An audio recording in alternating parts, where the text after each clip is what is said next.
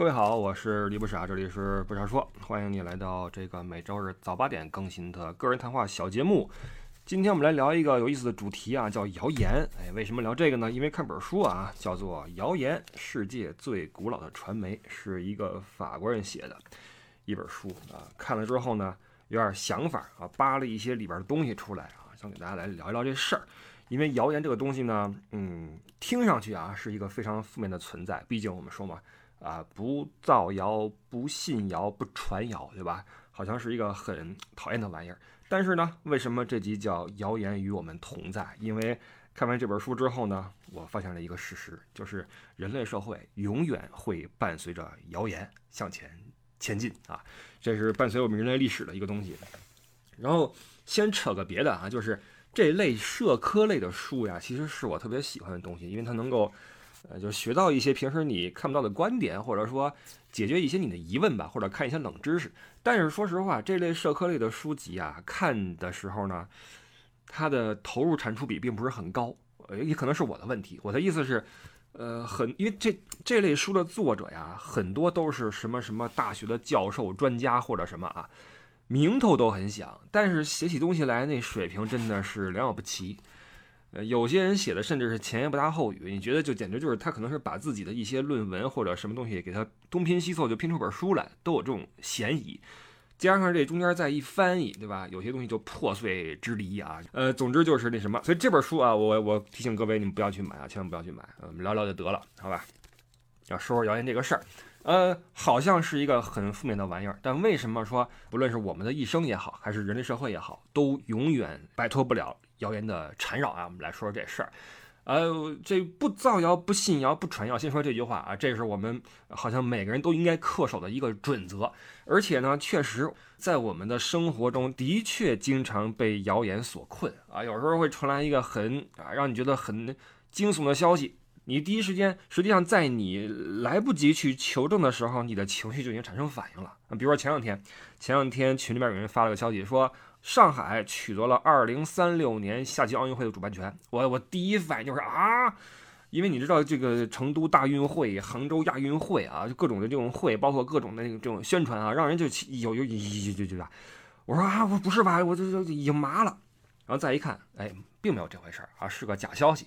你如果单从这一个小事儿上来看，咱先不说谁造了谣。那有人传谣，有人信谣，对吧？但你说我们都是有意的吗？不是，我们都是在下意识的一瞬间就产生了这些不被鼓励的动作。那由此我想到了，在呃新冠疫情的初期，那时候群里面好多这样的惊悚的消息啊，这个那么死了吧，变异了吧，呃各种的哈。当时我一度非常厌烦，我当时一度想退了所有的群，因为满天都是这些小道消息。然后看完这本书，我就觉得，哎。也有存在的道理啊，人们有这种情绪也是一种正常的反应，而且，呃，微信的朋友圈也好，或者说呃群也好，它本身就是一个传媒平台，那它正是谣言所需要去繁衍的一个温床。而且，就说我们不在第一时间有一些本能的信和传的反应的话，但是我们得到了一个说法之后，我们为了求证的话，通常来说我们会做的事儿是是散布和传播，我们看一看他人怎么想，从他人嘴中听到这个事儿是真是假。所以，所谓的传谣实际上也是一个求证的过程。同时，我们也必须要承认，就是。很多时候，哪怕我们对一个说法，呃，基本上是有自己的判断，或者说，呃，对他深表怀疑，但是因为他这个内容啊，这个传言的内容实在是太刺激、太吸引人，啊，说完之后，可能我能够得到某种满足，那么这个时候，我们会依然在自己深表怀疑的情况下，还是选择把它传出去，然后看其他人的反应，得到一种共情，对吧？所以，只要谣言这东西存在，那么传和信。是根本拦不住的事情。那么我们为什么会不由自主的去相信一个谣言，或者为什么比较容易相信那些传言或者谣言？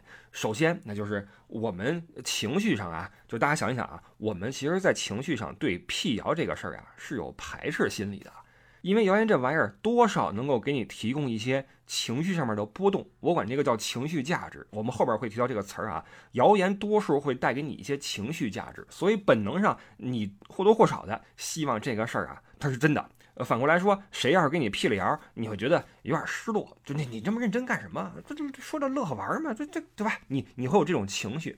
那其次呢，就是我们在传谣的时候呀，为了避免让他人过度的怀疑我们，所以我们会不自觉的在添油加醋也好，找一些佐证的材料也好，或者找一个人出来背书，比如说。这是我们呃车间主任说的，或者这是哪个专家啊？都上报纸了，他们说的，我们会去找事例去佐证它，让它变得更加令人信服啊。第三就是我们在很多事情上呢是欠缺专业知识的。这儿举个例子啊，就是我们今日节目会举好多好多的例子啊，就是我扒出了好多那个书里边列举的好玩的谣言，很多是有很有代表性的啊。大家哎听啊，继续听。呃，我们的专业知识会有欠缺，比如说。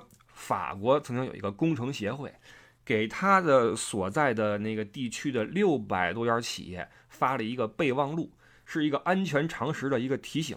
里边讲了两个焊工的一个遭遇，说这两个焊工啊，在点燃一根电弧的时候，因为这俩人都戴了隐形眼镜，而电弧产生的那种微波呀，让隐形眼镜上面的液体瞬间蒸发，完了镜片啊就跟角膜粘在一起了。然后当时俩人没发现，觉得还挺挺 OK。结果回家一摘眼镜，俩人就瞎了，啊，就瞎了。这个故事让法国几十个市政部门全都下命令说，从此之后我们全都不要戴隐形眼镜了，这玩意儿危险啊。但是这个事儿的来源呢，这么一追呀，发现是在一九六七年，是在美国的一个冶金工人，他因为长时间的没有摘下隐形眼镜，导致角膜病变，并且在一段时间之后，经过治疗之后。恢复了健康，但是因为他这个身份是搞冶炼的，而且他那个隐形眼镜啊什么这那，这事就传开了，传到了法国，到了另外一个版本。那么在传的过程中，因为我们作为普通人，我们并没有什么对这个电弧啊、微波呀、什么角膜的知识，所以我们会觉得这玩意儿好像是这么回事儿。所以这知识的欠缺，然后确实会助长谣言的传播。那另外一个原因就是。很多时候呀，谣言会被你拿来用以支撑你内心的焦虑，这个可能不太好理解。就是当我们情绪上产生焦虑或恐慌的时候，我们为了佐证自己这个恐慌，我们会比较容易相信一些谣言。这你可能觉得挺奇怪的，因为呃，难道不是这个令人恐慌的一些传言让我们焦虑吗？不一定。当你整个人处在一个压力非常大的时候，或者很紧张的时候，会更容易相信一些。这种性质的谣言，比如说一九三八年啊，美国有一导演啊，在一个呃全国播放的广播电台演了一个剧本儿。这剧本是讲的是一个飞碟落在了纽约，然后火星人入侵啊。然后这节目播出的形式很很新颖，也很逼真，用一个 live 的形式模拟了一个现场，就是人们四处逃窜，完了专家学者跟那抹汗，然后消防车也来了，然后这个对吧，各种的混乱。结果节目播完之后，晚上美国就乱了。有这个祈祷的，有抱头痛哭的，有这找人表白的。你说为什么呀？然后火星人来了，再不表白的话就晚了啊！就就各种这样的事儿，包括那个就临终告别的。据统计，当天有六分之一的看过这个节目的人以为这个事儿是真的。然后后来人们一统计，发现，在相信这个事儿就信以为真的人里面，多数都是很虔诚的教徒，因为教徒这个这个人群呢。他有一个特征，就是他比较相信有一些力量是超越现实的，对吧？这是其中之一。那还有一部分人呢，是对这个世界大战非常敏感的人。你像一九三八年吧，正是一个对吧？大战前夕这么一个时刻，纳粹跟德国啊已经要搞事儿了，所以人们的内心对这个灾难的出现呀有一个预期，他觉得早晚得出事儿，不管什么事儿，反正得出事儿。还有一波人是在美国的三十年代。在大萧条里边生活的很艰苦的一波人，每天生活在一个压抑之中，就这些人会更容易轻信一些非常离谱的有关世界末日的一些传言。说到这块，我想起来以前一电视剧啊，我特别喜欢，是在我心中是电视剧第一名的一个片子啊，叫《编辑部的故事》。这是一个在我心中。奉为圭臬的一个被捧得非常非常高的有这么地位的一个电视剧啊，就是我甚至认为他这个片子里边的语言什么的影响了我的语言结构的建立啊。这说远了啊，说回来，它里边有一集巨搞笑，讲的是什么呢？讲的是这帮人就是什么李东宝、葛玲什么的这帮人，被一个读者告知说，这读者说我拿望远镜看见了一个小行星啊，小行星正在以一个极快的速度向我们撞来啊，几天之后我们这地球啊就完了啊就完了。然后这个事儿就越传越远，越传越远，导致人心思变啊。最后那个那个东宝不行了，东宝晚上跟葛玲俩人开始告白啊，说这个什么这俩葛玲什么时候看见东宝啊？这天晚上也不行了啊，几乎就要成了。后来发现啊，这是误会啊，人造卫星跟这儿什么回收呢，还是怎么着啊？就这么个事儿，跟这个呃一九三八年美国这个事儿非常非常相似啊，是一个很有意思的现象。那刚才我们说了啊，就是为什么我们会容易相信一些谣言？第一，你情绪上排斥辟谣啊；第二，你会佐证它，你会添油加醋；第三，你缺乏专业知识；第四，你的焦虑；还有第五啊，第五是一些心理作用。呃，中国呀有一段古文啊，就比如说老话说啊，老话说，我给你念一下，叫“人有亡斧者”，就是有一人把斧子给丢了。人有亡斧者，亦其邻人之子，视其行步，窃斧也。视其颜色，窃符也；听其言语，窃符也；动作态度，无为而不窃符者也。就怎么看怎么像你偷的我这斧子。俄而掘其沟而得其斧，哎，一挖沟，哎，斧子找着了。他日复见其邻之子，改天又碰见邻居这小孩，其行动、颜色、动作，皆无似窃符者也。就是这，你怀疑一个人的时候，你会有一种心理作用，你会觉得，哎，这事儿就应该是他啊。包括比如说，你去一个幼儿园。呃，如果有个人跟你说哈，那孩子啊，那孩子有什么那个精神分裂症或者什么那个毛病啊，你你注意。那么这个时候，哪怕这个孩子其实表现与常人无异，或者说无二，你也会觉得。果然，这就是精神分裂症啊！原来是这个样子的，对吧？这是一种心理状态的一个影响。所以这五个原因啊，是哎，这也是我看来的啊，是为什么我们会容易相信一个谣言。那你看啊，这是信谣的啊，我们我们信谣了。那说说传谣，谣言为什么可以流传啊？首先一个，它是有新闻属性的。新闻呀，都有一个特点，就是不吸引眼球的事儿，它传不远。比如说。一个新闻说，在某个城市某个街道有一只狗把人给咬了，你觉得这就不叫新闻啊？你你你就不会看。但是如果说有一个人把狗咬了，你就得看，对吧？所以谣言呀，首先它符合你的心理这个特点，它有这个新闻属性，它会吸引你。第二呢，就是当你看到谣言之后呀，你会主动的去分享它，因为往简单了说，分享是一种，我们都有这种经历啊，就是分你把你的痛苦分给另外一个人，仿佛就除以二了。而你把你的快乐给另外一个人说，仿佛就乘以二了，对吧？它有一个呃分享的一个这种这种快感。那同时呢，呃，我们对谣言的分享，刚才也说了啊，其实也是一种讨论，就是我们在分享的过程中去寻找他人的反应，或者说我们也会若有若无的去找寻相同的他人的意见。所以说，参与传播谣言等于说你参与了一个人类社会的非常正常的群体活动，你可以非常盲从且不用负责任的获得一些快感，对吧？这是你传谣的一个一个心理的底色。那第三就是有些谣言它是能够佐证你的立场或者表明你的态度的，比如说啊，美国，美国有谣言说这个，你们看啊，《天主经》有六十六个字儿，十诫是二百九十七个字儿。林肯的演讲是二百六十六个字儿，而我们政府有一条规定卷心菜的价格的行政的条例啊，有两万六千六百一十一个字儿。这条谣言瞬间传遍美国，代表着大家对政府工作的一种不满啊，就是这种呃这种什么官僚啊，或者说拖沓的一种不满。但实际上，美国历史上从来没有发过这样的一个指令，说卷心菜的价格如何，就没有这么回事儿。但是人们宁可就不管他，就我们现在有一句话啊，叫抛开事实不谈，你难道就没错吗？对吧？抛开事实不谈，我对你的不满是真的啊。所以类似的哈，还有一个什么经典的谣言：青岛下水道呀。对吧？那下水道啊，就德国人挖的啊，上百年了。然后一个油包布剥开之后，什么什么这事儿，后来发现子虚乌有。但是在当年为什么这么火？因为它代表了我们对，比如说我们社会里边的基建的一种期待，或者什么，它满足了一些你对某种事儿的情绪的宣泄，对吧？它能佐证你的一个立场，或者表明你的态度，这也是一个谣言的作用，传谣的作用啊。那第四就是传，就谣言它也是一个社交工具，就跟我们说。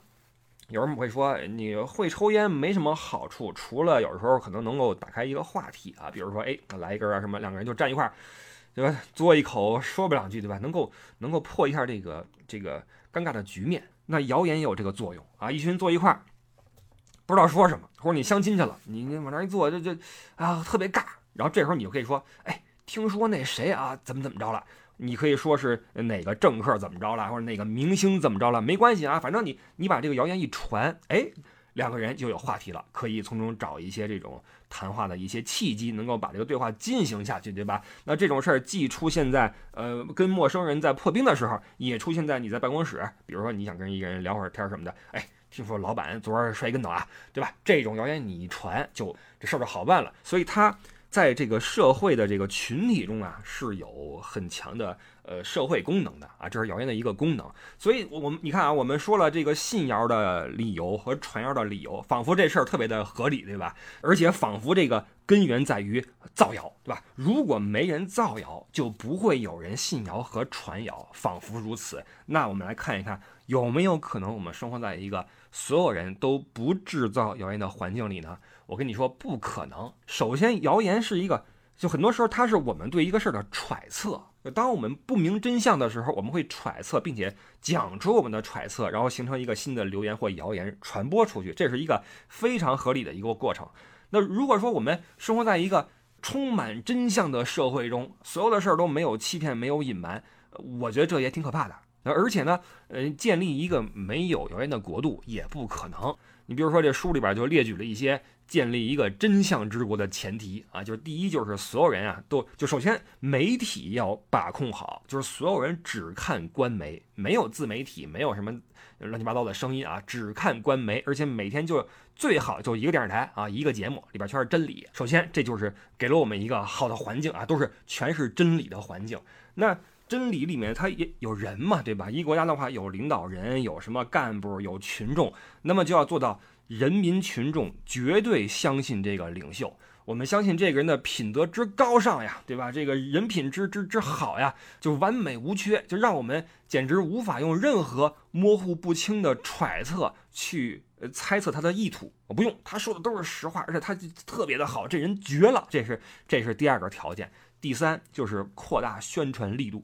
一旦有那些令人这个搞不清为什么的事儿发生啊，就赶紧补上这个什么解释。比如说啊，这飞机咣掉下来了，人说为什么掉下来啊？你赶紧去说啊，因为什么？因为什么？不让人去猜，因为一猜的话就出事儿啊。所以这真相的传播呀要快。第四就是，呃，你知道这人一闲容易这传这个传那个，所以我们让每个人啊都充实起来，要么去娱乐。要么去劳动，最好是集体一起去干点什么事儿啊。那这样的话，我们这个群众啊都纯洁了。那这几个前提一摆啊，你就觉得有点奇怪。就这事儿如果做到极致的话呀，仿佛是朝鲜，有点那感觉，它是一个乌托邦的感觉，是绝对不可能实现的一个情况。而且你你如果越追求这个玩意儿的话，我个人认为，人民就越会用谎言来欺骗你。人民会说啊，我们相信电视上说的一切，我们敬仰我们的领袖，我们这个我们从来不说瞎话。当人们有了这样的心理的时候，那谣言的诞生就也是一个顺理成章的事儿。所以，本质上，这个这个世界上的任何国家、任何的团体都不可能躲开谣言这个东西。它不仅是一个对威权社会的补充，也是一个我们生活中，或者说我们思维方式的一个外延啊，一个外溢。它是一个即兴的、非官方的、口头的一种新闻，而这个造谣、信谣和传谣就是一种集体性的社会行为。呃，可能有人会说了，说我我可能由不得自己去传或者信，但是我能做到不造谣啊，我这人不造谣。我们再来看个实验啊，又是在美国。又是一个节目的录制现场啊！节目组呢安排了一个突发情况，安排了一个蒙面人，在节目录到一半的时候呢，突然冲进来，跳上台去大喊几句之后，被主持人赶走啊！就这么一个流程。在这个事儿做完之后呢，主持人立刻给在场的所有观众发了一个问卷调查，里面很细的让大家去填写，说刚才这个人啊穿的是什么衣服，鞋的颜色，手套的材质，身高如何，喊了什么。一个非常细的一个表格让大家去填，结果发现就是这样一个，我们说眼见为实啊，就是这样一个突发状况，在场的所有人的那个答案呀，差的非常非常远，从颜色到材质到什么身高到语言，差的非常远。那么首先，这些人第一，他没有撒谎的动机；第二，他们都是目击证人，但是从他们给出的信息上，差的非常远。那么请问，当他们在把这个事儿转述出去的时候，是不是在造谣呢？所以这就说明，很多时候造谣它不是一个有意的行为，要么是我们疏忽了，要么是我们忘了，或者是我们在一个短暂的时间内，大脑还来不及处理这些信息，而进行了一些本能的脑补，而这些脑补是错误的，只不过我们不知道，对吧？这都是一些可能。那如果说这个属于意外啊，属于这个无心之失，再来一个例子啊，一战的时候，德国有个报纸叫《科隆新闻》，独家刊文说。在我军宣布攻占安特卫普的时候，人们让教堂敲响了钟声。这是那标题啊。第二天，法国《晨报》转载了，据科隆新闻报道，在堡垒被攻陷时，安特卫普的教士们被迫敲响了钟声。你看，简单的一个转述，这里边就加了个情景，而且是带有法国立场的情景。第三个版本是英国《泰晤士报》转了一句啊，这就不说了啊，我我直接说第四个。第四个版本是某地的报纸啊说。据《泰晤士报》来自巴黎的引自克隆的消息说，在安特卫普沦陷时，拒绝敲钟庆祝的教士们被判处了苦役。然后法国一看啊，《晨报》一看，哟，又有新进展啊，又发了个报道说，安特卫普的勇敢的对侵略者说不的教士被活活倒吊着挂在了大钟上。到这块之后，我估计德国人都傻了，就是。我靠！我我进个城敲个钟，我我吊你干什么呀？还倒着吊你，就是我图什么，对吧？我招谁惹谁了？所以你看，就是我们说新闻界是很严谨的，但是在几次转述之后，这事实已经完全走样了。这样的一些游戏我们也做过，就是有时候，比如说在班里边，或者是综艺节目上啊，早古早综艺节目里边做一些那种传话的这种，对吧？游戏啊，传到后来的话，这事儿都变了，对吧？就就变了。所以这个我们人人类在转述消息的时候，大脑依旧会在进行一些处理和再输出。那么这个中间这个过程，其实就是你毫不知情的一个造谣的过程。所以谣言这个东西呀。看完之后，我觉得啊，就甭甭争了啊，甭争了，就我们就默认它是我们生活的一部分就好了。然后呢，再分享一些呃谣言的一些范例啊，因为其中的一些谣言让我觉得特别的亲切。为什么呢？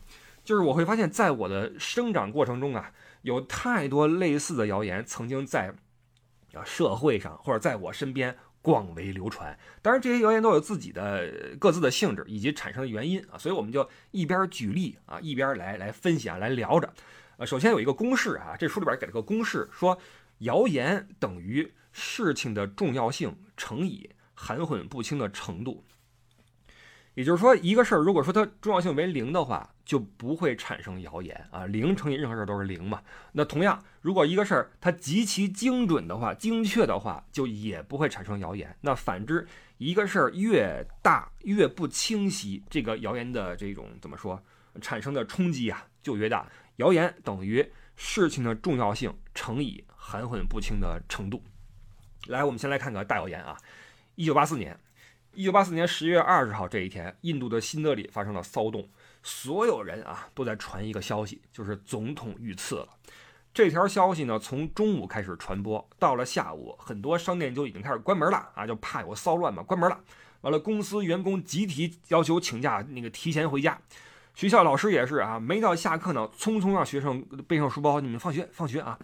所有人都这样惶惶不可终日，直到晚上晚间新闻一看。总统好好的，还那儿接见外宾呢，为什么会出这个事儿？实际上当天呢，总统府确实有人遇刺身亡，但是身份是一个园丁。那一个下午的时间，个新闻的人物就变了，从园丁变成了总统。刚才我们说了哈，人在焦虑的时候或者什么时候会容易相信谣言。当时的背景是什么？是印度人依旧生活在英雄甘地遇刺的阴影里面，所以听到这种事儿呢，会本能的把它放大啊，越传越邪乎。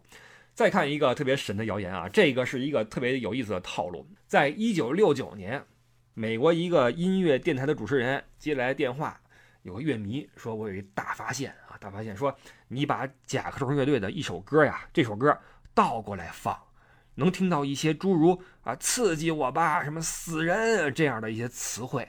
还有另外一首歌，你把这个结尾啊做一个降噪处理啊，再放大音量仔细听，仿佛能听到约翰列侬在喃喃中说：“我埋葬了保罗。”这保罗是谁呀？保罗麦卡特尼，他是披头士乐队的主唱。当时的情况是，保罗很长时间没有在公众的视野露面。引起了很多人的猜测。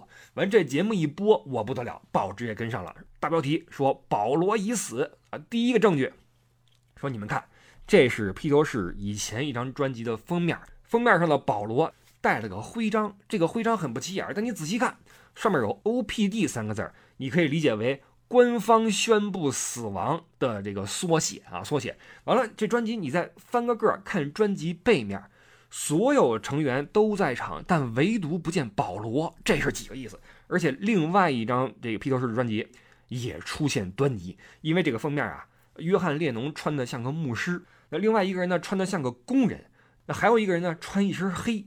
那你看，牧师就是对吧？给人送葬的工人是可以给人挖坟墓的这个这个人，完了，一身黑的话是出席葬礼的。完，你再看这张图里边的保罗，保罗居然在光着脚在行走，我的天哪！因为在当时啊，当时那个有一股就迷恋或者说就怎么说呢，推崇东方神秘文化的一种风气，而在这个当时人的这个见解中啊。类似于西藏啊这种地方啊，这葬礼上的死者呀是光脚的，这光脚在走的话，什么意思？他已经死了。完了，你再看旁边一辆车啊，车牌号是二十八 I F，I F 就是 If if，if 就是如果，意思就是说，如果保罗还没死的话，他现在正好是二十八岁，这二十八 I F 全对上了。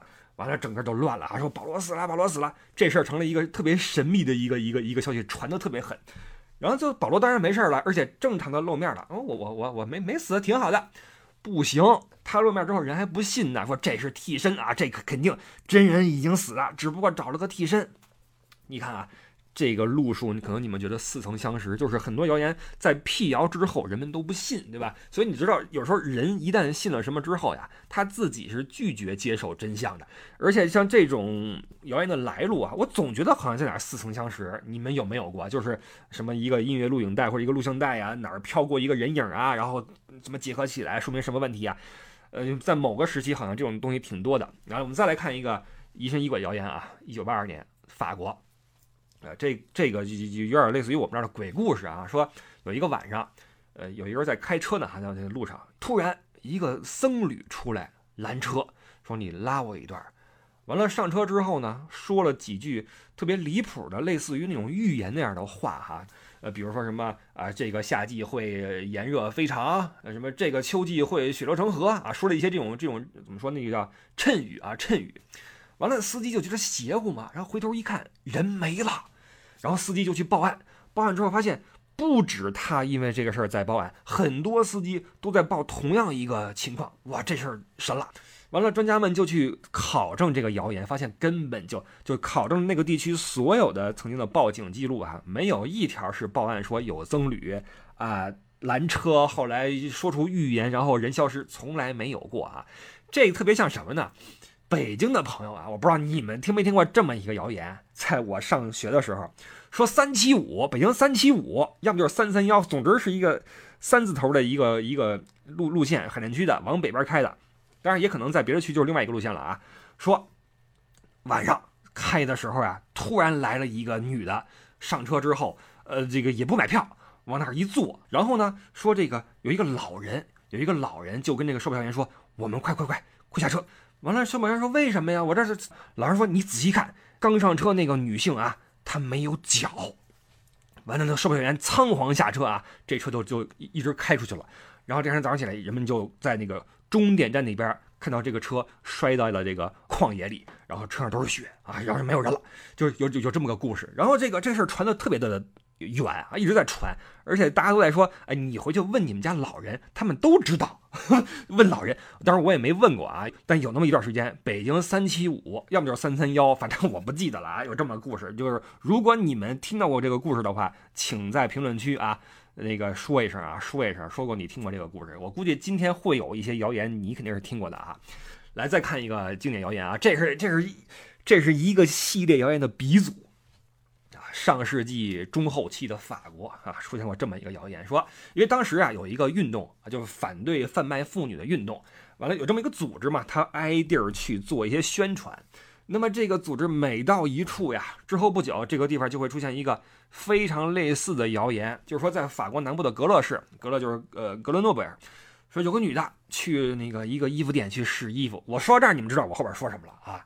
去试衣服，哎，人没了，男友或者丈夫呀，就四处找寻都找不着。完了报警，报警之后，人们去了那个服装店，一看底下有一个暗道啊，这个女的在那暗道里面，呃，昏倒了啊，胳膊上扎了个眼儿啊，就是被注射了毒品，意思是说她是即将被拐卖的。当然，这个比后来我们听到的那些要要文明一些，后边那个都是那什么了，已经拉去东南亚就砍手砍脚，然后做一些什么呃色情表演，就就就这个，就就传的非常的离谱。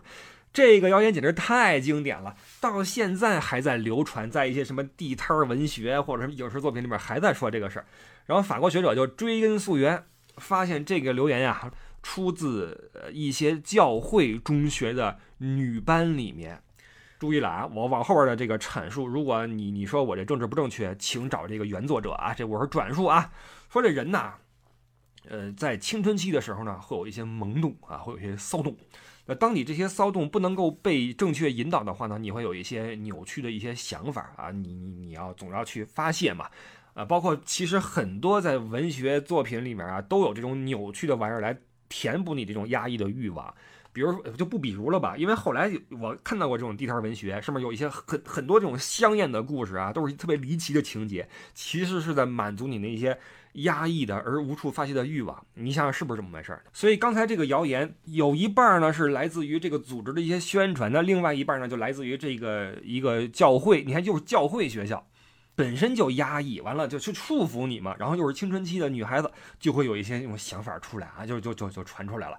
包括一九一零年在瑞士，瑞士的著名的精神分析学者荣格啊记录了一个真实的案例。说一个女子寄宿学校呀，传出了一个流言，说某个男教师跟某个女的学生啊发生了香艳的关系啊。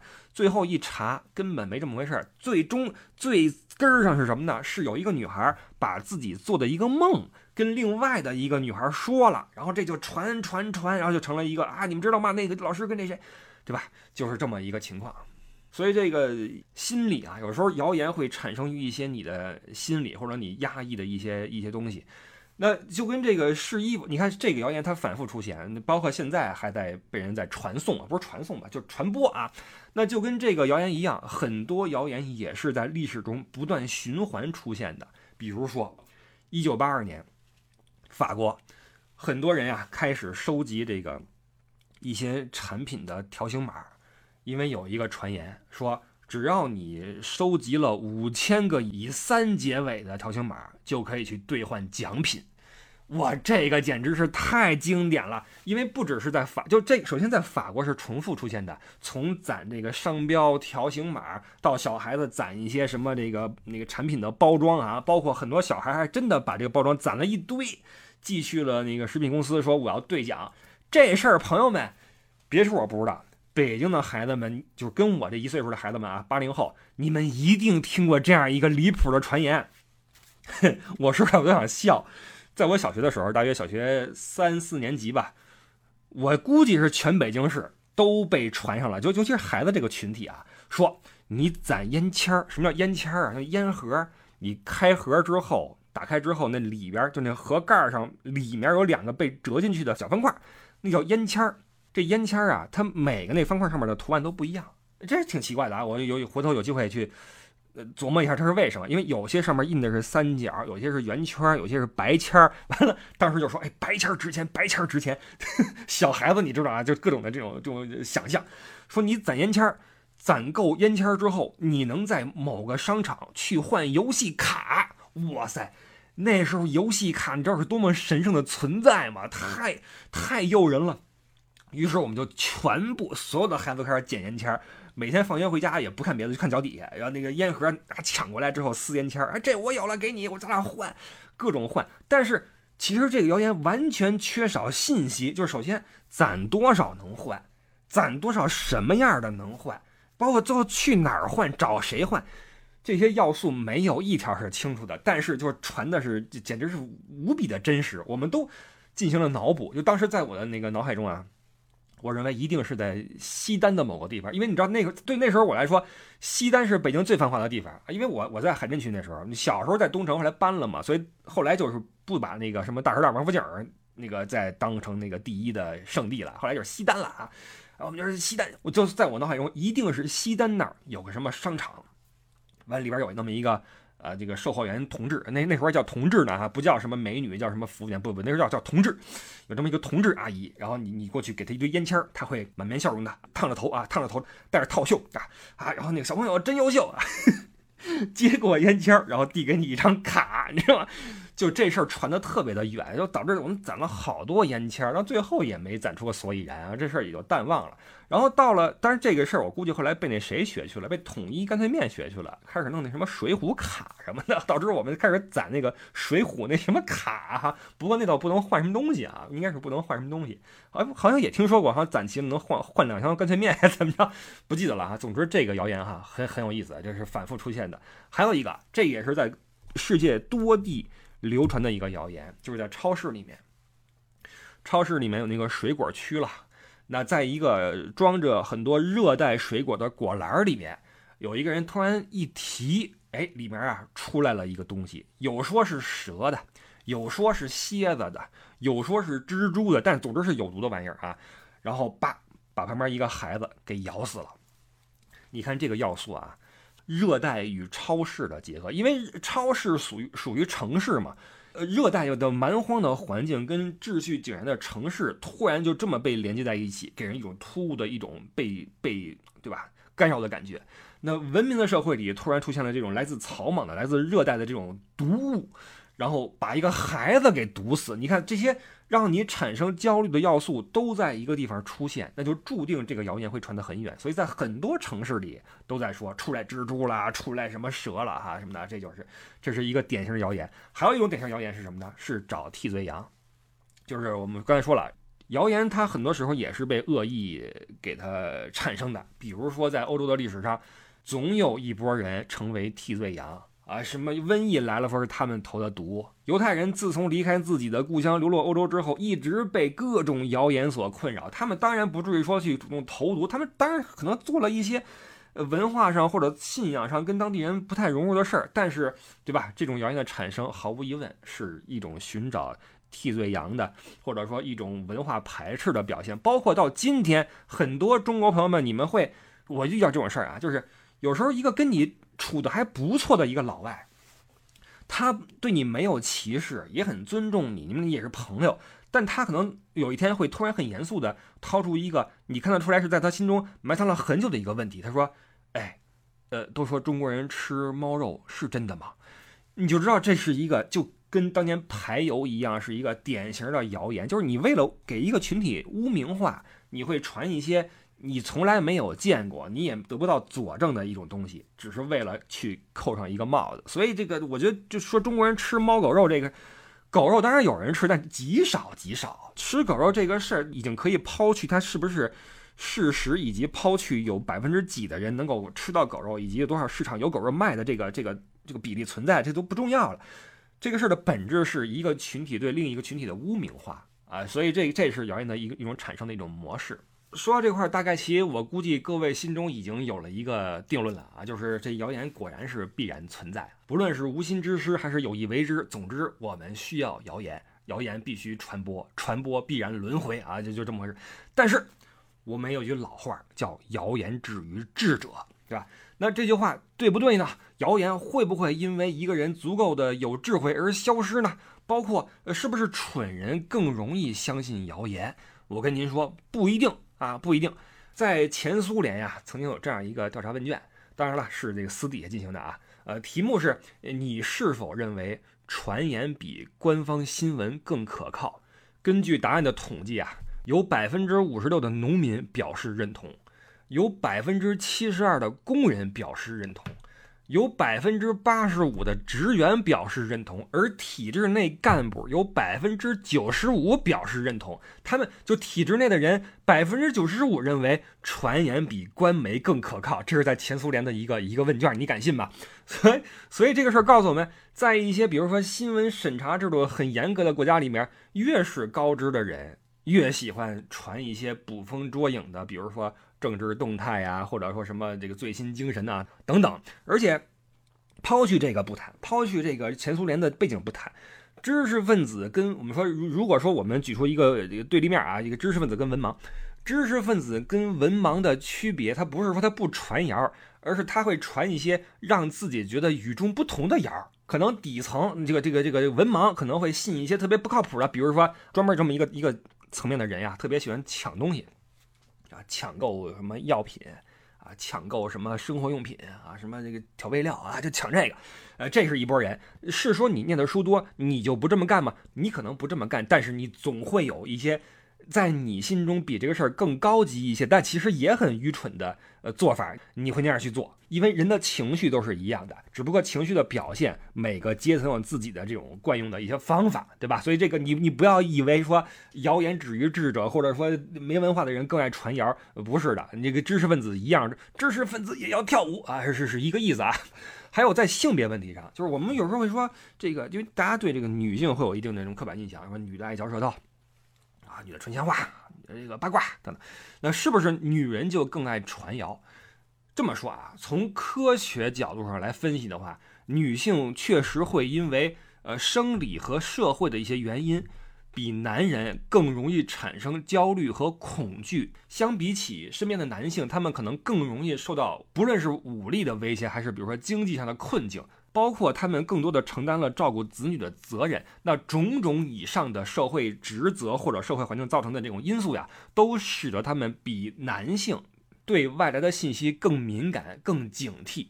因为谣言里面所暗示的信息，往往与他们的生活是息息相关的。比如说，超市里边出了个蜘蛛，男性逛超市的比例毕竟比女士要少一些。我说在那个年代啊，因为这本书是在九十年代写的，应该是啊。现在是另外一个社会啊，现在这个已经变了啊，所以千万别跟我算账，说这个女女权这事儿我从来都不提啊。你要找找这个作者去，作者叫什么？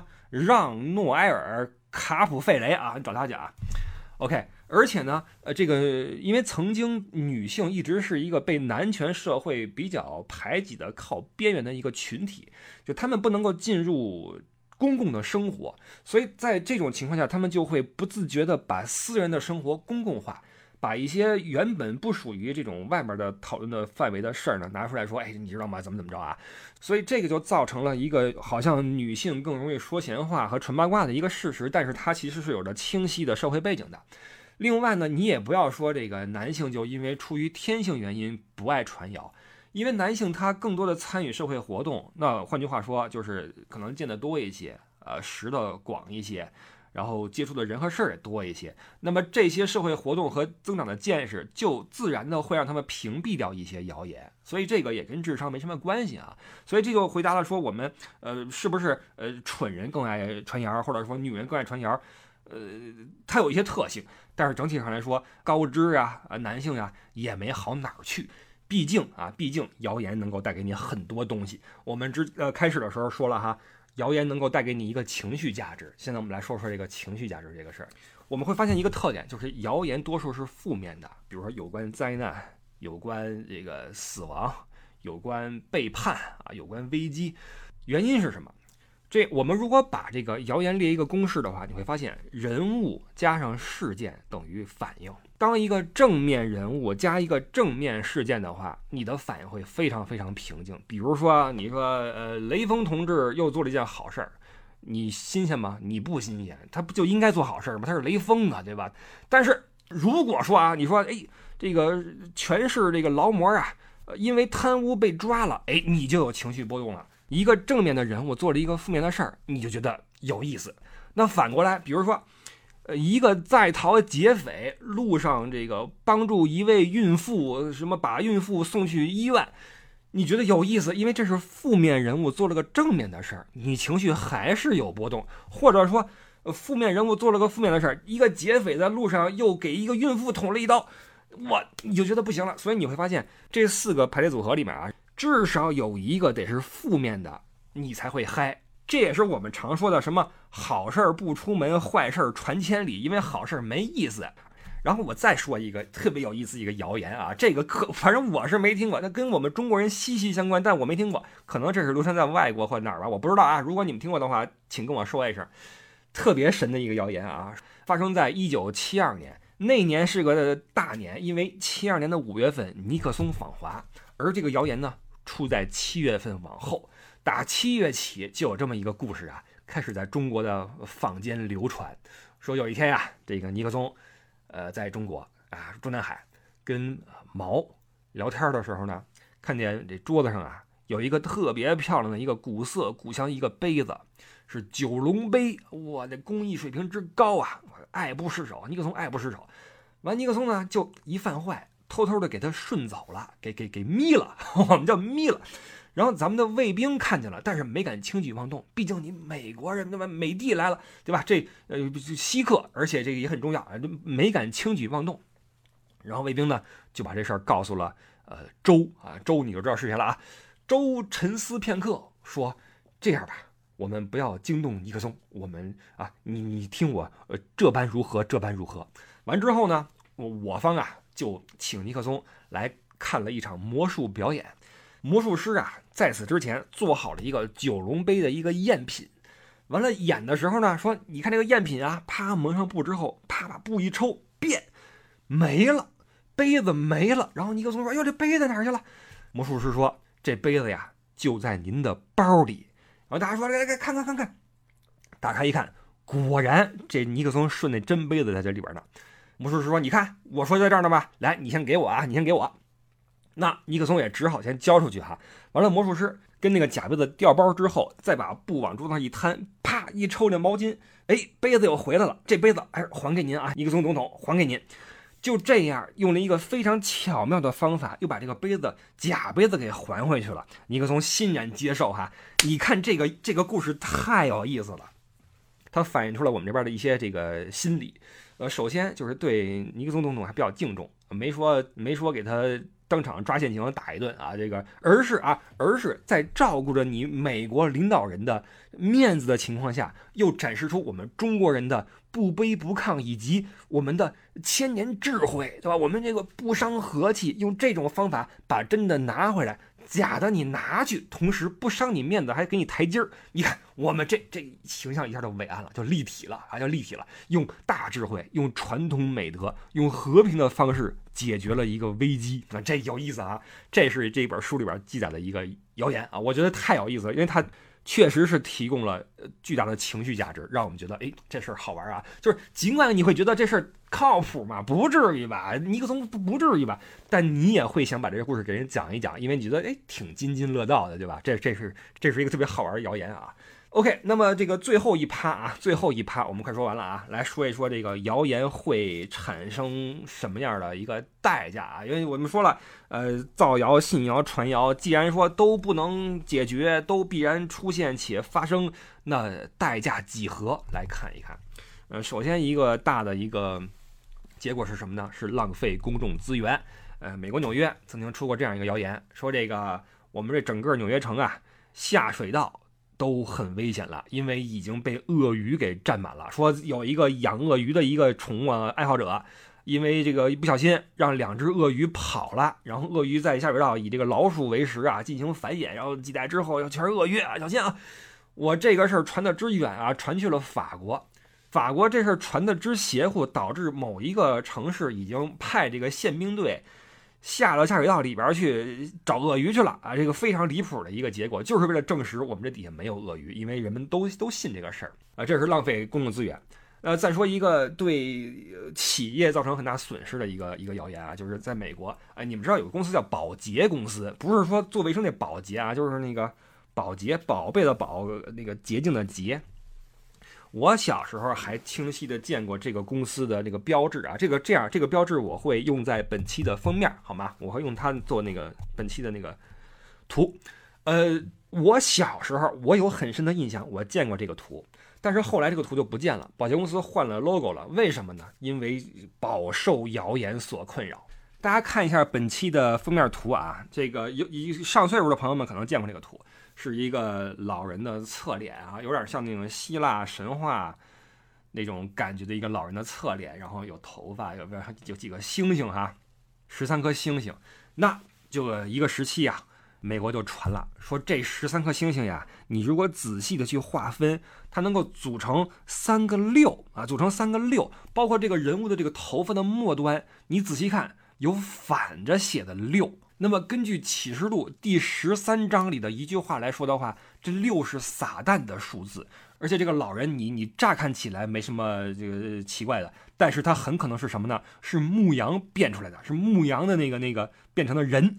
那这牧羊是撒旦的动物的化身，所以这保洁公司呀肯定有问题，搞不好属于什么魔鬼教派什么的，要要害我们啊。那就像刚才我们说的一些情况，这个谣言也来自于美国，就是对那个宗教信仰最为虔诚的一些地区啊，人们就开始想这些东西出来。那在一九八二年，保洁公司记录在案的啊，一个月接了一万五千次电话，都是来问你们是不是撒旦化身这个事儿。一开始保洁公司没当回事儿，觉得这这无稽之谈，对吧？我们说谣言止于智者，或者说什么啊，沉默是最好的辟谣，没有用。我跟你说没有用，信的人越来越多，而且这事儿不断的重复，一波一波还未平息，一波又来侵袭。啊，保洁开始采取动作啊，一开始呢是给美国六十七个在宗教领域有很大的影响力的人呀。继续了解释材料，告诉他们说我们不是撒旦会的啊，我们不是，我们跟魔鬼没关系，你们跟我们说一说啊，说一说，包括给四点八万个宗教组织做出了口头的解释啊，就是说我们不是什么撒旦，包括什么上报纸、上电视，而且起诉了六个传谣的。有意思的是什么呢？这六个传谣的里边啊，有两个是安利的，你知道安利吧？安利就是我我说好听点叫友商啊，友友商的。那么就是在这样的努力之下，宝洁还是被谣言所困啊，销量产生了巨大的这种下降。呃，就这样跟这个谣言纠缠了四年之后，在收到了几十万次的电话之后啊，宝洁终于决定在一九八五年四月份全面撤掉这个标志。而这个标志你知道吗？从一八八二年起就开始用了，用到了一九八五年，最后因为谣言受谣言所困，不得已换掉了标志。啊，这还是在之前花了大力气、花了无数的资金用来辟谣的情况下，还是向谣言所这个低头啊。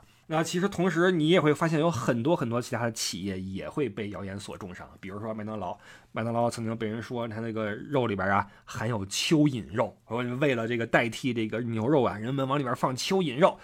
麦当劳最后不行了，不得不公开一个数据，一个事实，说你们知道吗？一公斤蚯蚓肉的价格是一公斤牛肉的五倍啊！你你是你的话，你有什么肉，对吧？啊，这就平息了。类似的还有什么？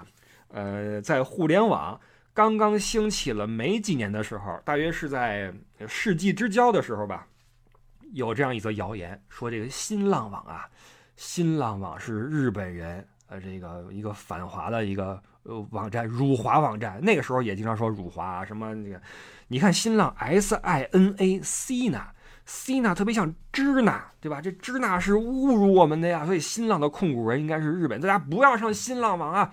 我这事儿传了特别久的时间，包括美国说，呃，骆驼牌香烟有有鸦片，哎，这这个也也到我们中国了啊！我记得很清楚，到嗯零几年有一次我们同学聚会，有一哥们儿。抽烟，你知道那时候你没钱抽那什么都宝什么的，还是什么什么什么乐啊？我忘了那名字了啊。然后他突然就很愤怒的说：“哎，你们谁动我烟了？”然后人说：“怎么了？抽你根烟怎么着啊？几块钱的破玩意儿？”他说：“不对，这每盒这个牌子的烟里面啊，有那么一根儿是掺了特殊材料的啊，是什么我就不说了啊。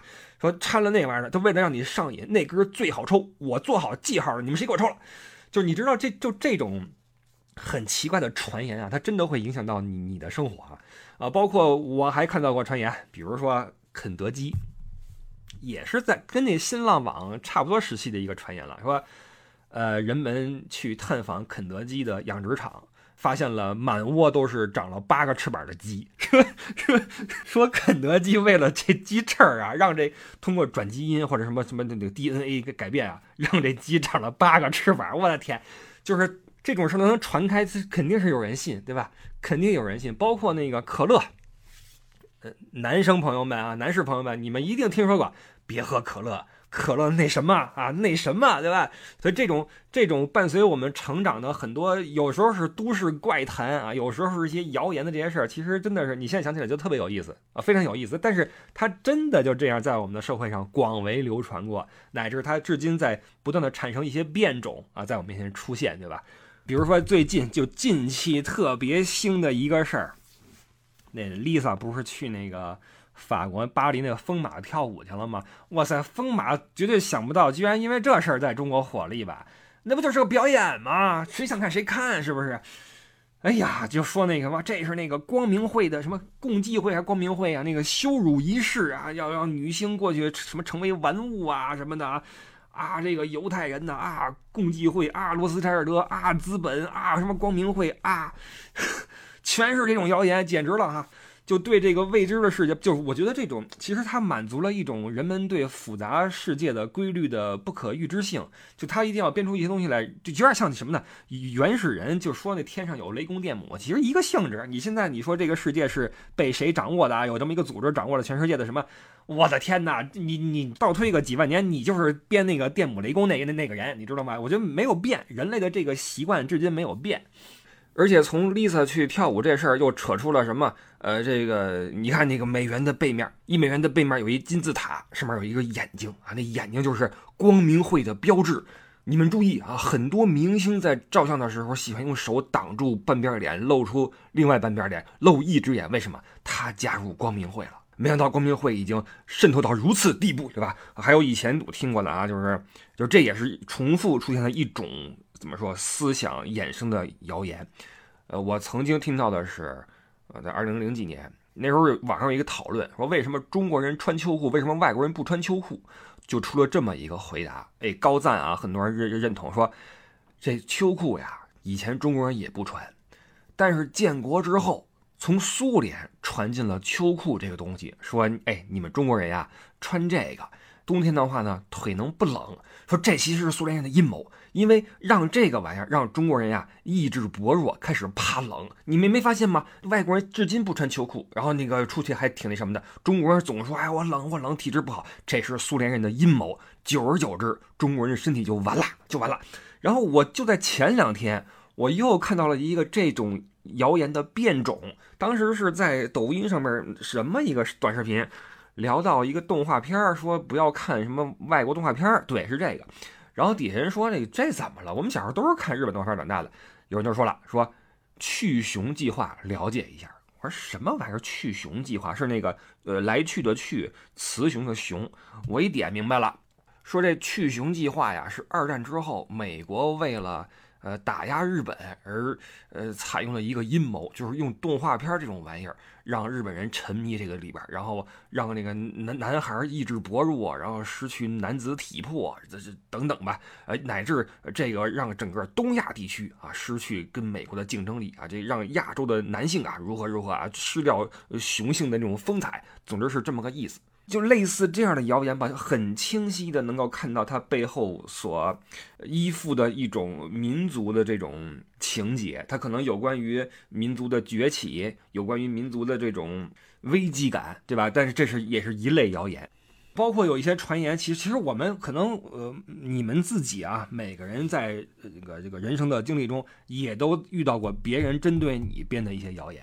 我说一个别人针对我编的一个谣言啊，这是非常的奇怪的一个事儿，但让我看清了很多的这个人性啊，不是说人性不好，而是人性的一些特点。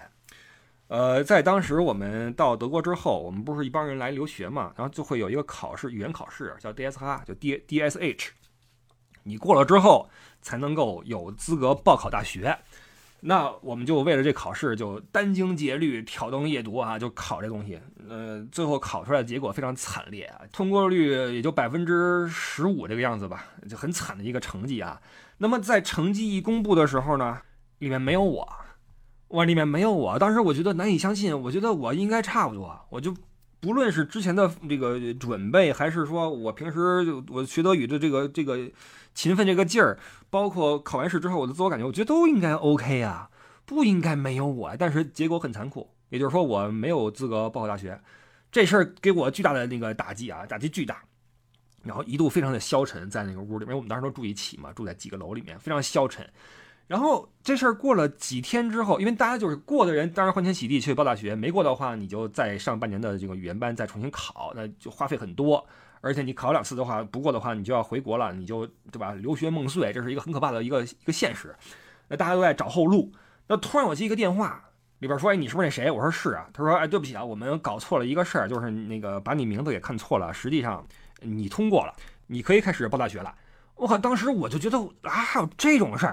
还有这种事儿，然后很快我们这个华人的圈子里谣言四起，谣言四起。因为我呀，呃，他们都知道我有一个舅舅在英国，很早就去了，去了都当时都有十几年了，而且就是生活的也很好，在公司里面做的那种，对吧？那个什么这那的，大家知道这么一个信息，然后就有留言说。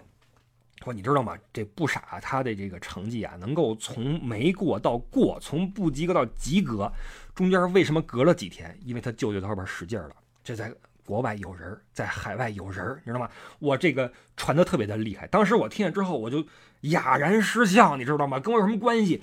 同时啊，同时在我的当时还不是很成熟的呃心智中，呃，对人性又有了多一层的认知。就你知道吗？就是我觉得这个可能是我们很多人慢慢成熟的一个过程，就是我们在很多的这种无奈的情绪中慢慢认识了人性。啊，我觉得这是一个成长的过程啊。那你看这个留言产生的也非常的奇怪，对吧？非常奇怪。